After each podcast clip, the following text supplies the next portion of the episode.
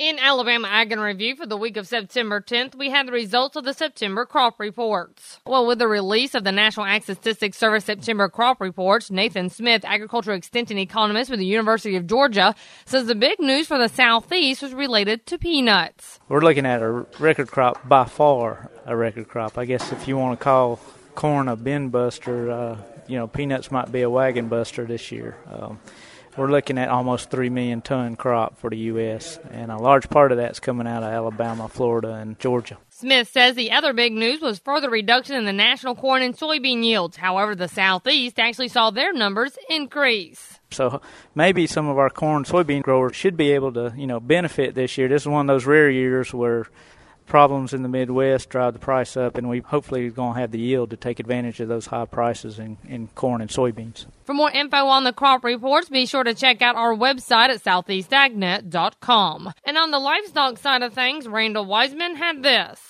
Over the past few weeks, we've been watching how the drought this summer has affected pastures across the nation, and according to USDA meteorologist Brad Rippey, for the first time in five weeks, we have seen a slight improvement in the overall condition of the nation's pastures and rangelands. While it was only a one percentage point change in the poor to very poor category, Hurricane Isaac did provide some relief to a few areas, including Kentucky, Tennessee, Michigan, Indiana, and Illinois.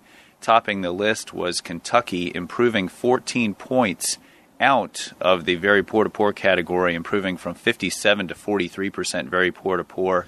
We still have critically dry conditions pretty much throughout the nation's midsection across the plain states in particular. Now, Missouri was the worst state overall at one time, but rains from Isaac helped them while it missed Nebraska. So that state is now the worst in the country with 97% of their pastures in the poor to very poor category. And we will wrap up for this week with Everett Griner. One industry that should be doing well in these economic times is the farm machinery business. Everybody knows that farmers buy more machines when times are good, and times have been pretty darn good lately. Now, at the same time, keeping a tractor or a planter for 15, maybe 20 years is not uncommon. So why the splurge in spending? Bigger. Farmers are farming more land. That can be accomplished better with bigger equipment. Some manufacturers are still building the same size, but they're giving it more power. That works well in many cases. But back to farmer buying now. What's he doing with all that equipment he already has? Oh, it's still in use. Auction sales of used farm equipment are get, setting records every month. Here's the bottom line. The more efficient he is, the cheaper you and I eat. I'll buy that.